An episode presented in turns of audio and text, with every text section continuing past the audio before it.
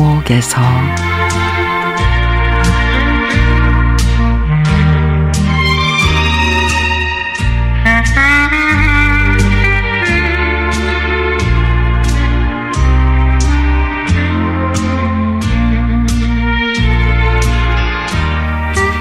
엄마의 취미는 흰머리 뽑기입니다.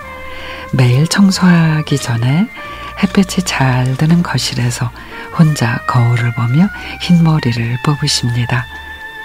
제가 오후에 출근하는 날이거나 쉬는 날에는 엄마가 저한테 흰머리를 뽑아달라고 부탁을 하는데 흰머리 뽑는 게 세상에서 제일 싫은 전, 아, 그만 좀 뽑아.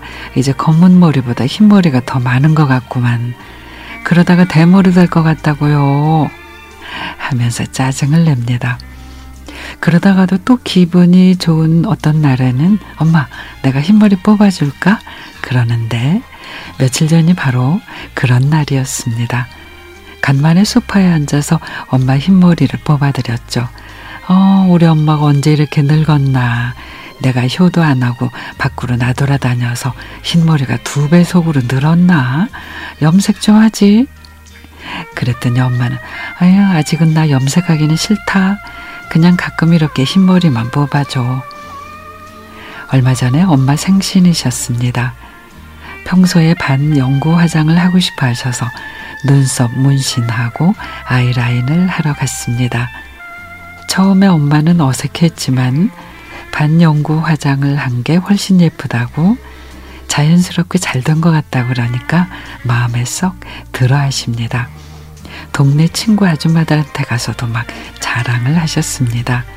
맞아, 우리 엄마도 여자였지. 바쁘다는 핑계로 엄마한테 신경도 못 써드렸는데 좋은 곳에서 맛있는 것도 많이 사드리고 예쁜 옷도 많이 사드려야겠다 반성을 했습니다. 그리고 올여름 휴가에는 엄마랑 둘이 제주도 여행도 가려고요. 솔로로 있는 딸 엄마 곁을 언제 떠날지 모르겠지만 앞으로 더 많이 엄마 아빠에게 효도하고 좋은 시간도 많이 가져야겠다 싶습니다.